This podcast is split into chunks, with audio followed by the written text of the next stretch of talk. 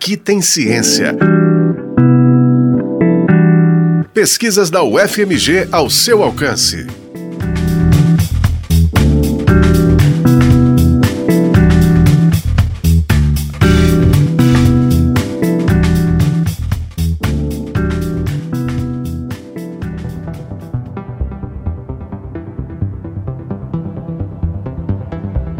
O fim das medidas de distanciamento social possibilitou o reaquecimento do setor de bares e botecos, um dos mais afetados pela pandemia, e o reencontro de pessoas saudosistas novamente reunidas em torno da mesa do bar. Conhecida como a capital dos bares, Belo Horizonte concentra 28 estabelecimentos por quilômetro quadrado, segundo o levantamento feito pela prefeitura em 2017. Mas o que explica essa cultura boêmia belo-horizontina? Às vezes você vai no bar para buscar reviver momentos que você já reviveu em família, que te lembram uma memorabilidade, uma lembrança positiva de um passado que foi bem vivido. A gente acabou de ouvir a Georgia Caetano de Oliveira Santos doutora em administração pela UFMG. Em sua tese, defendida em novembro do ano passado, a pesquisadora procurou entender como a autenticidade e a nostalgia estão associadas às experiências dos consumidores de bares e botecos em Belo Horizonte. Durante a pesquisa, a gente levantou alguns componentes daquilo que é autêntico e não autêntico em bar de Belo Horizonte. E autêntico ficou muito claro, né, que é a comida de estufa, é o balcão, é a prateleira de cachaça, né, que todos os bares de Belo Horizonte têm é aquela caixa registradora antiga, é o chão surrado, né? Muita gente quer transformar um bar que ele já é antigo, aí ele quer trazer elementos que acabam descaracterizando o bar. Né? Então ele perde a autenticidade. Então, às vezes, o autêntico tá, repousa naquilo que atravessou os anos, que atravessou as gerações. O autêntico é aquilo que você bate o olho e fala: Poxa, aqui eles servem bebida no copo Lagoinha. Você quer mais autêntico que o copo Lagoinha, que é de Belo Horizonte?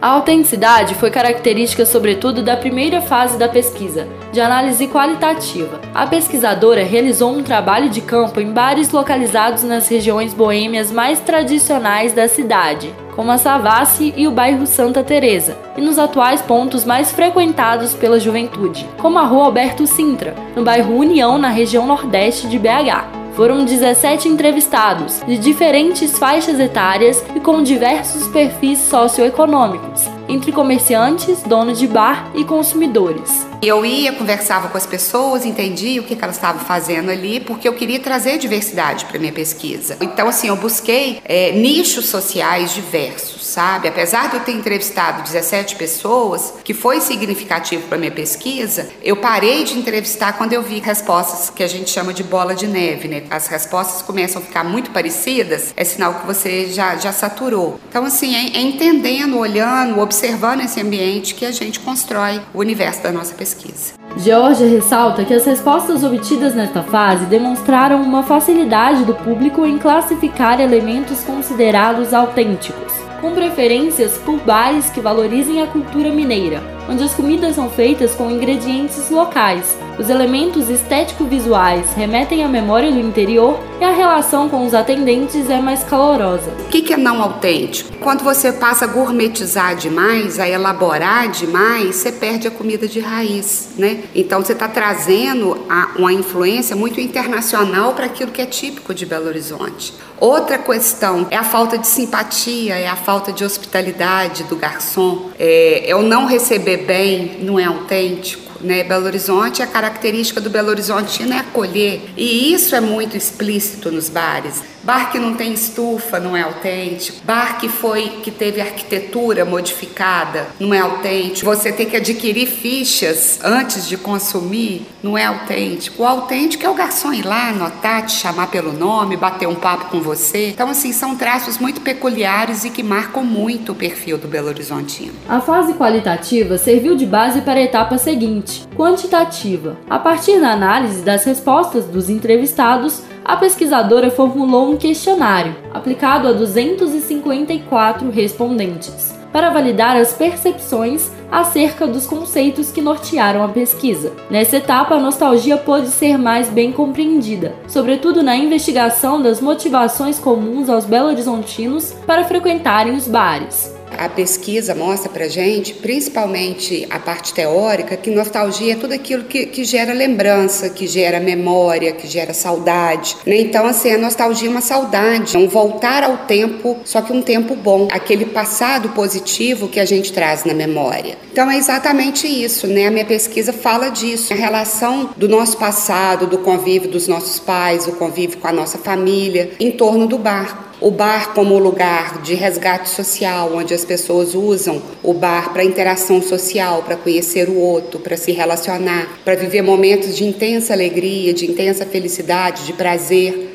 A intenção de ir ao encontro do outro pode ser explicada pela teoria que orientou a pesquisa, a teoria da identidade social. A teoria da identidade social, ela trabalha o ser humano, o indivíduo e sua relação com o outro. Então, como que eu busco a minha identidade ou a formação da minha identidade a partir do relacionamento que eu tenho com o outro ou com outros, né, a partir dos grupos sociais. Ela é muito importante porque assim, você busca a identificação da pessoa. Eu vou para um bar porque eu me identifico com as pessoas que estão lá. Ou então, se o, o grupo não está lá no bar, é um grupo que frequenta. Então, eu também também vou começar a participar de comportamentos desse grupo que eu quero entrar, porque eu quero ter uma identidade com eles.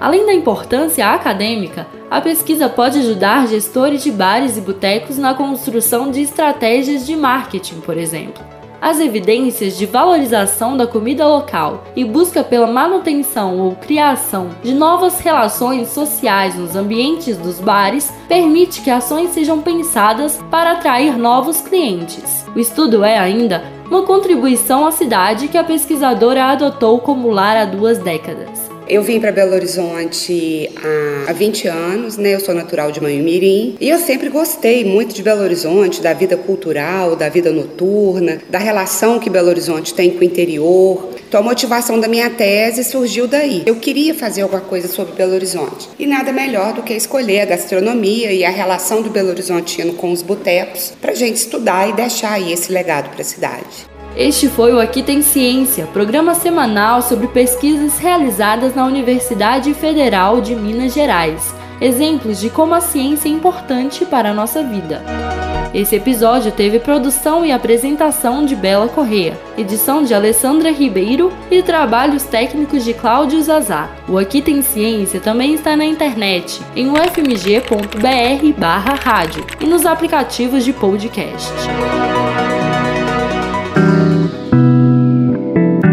Aqui tem ciência.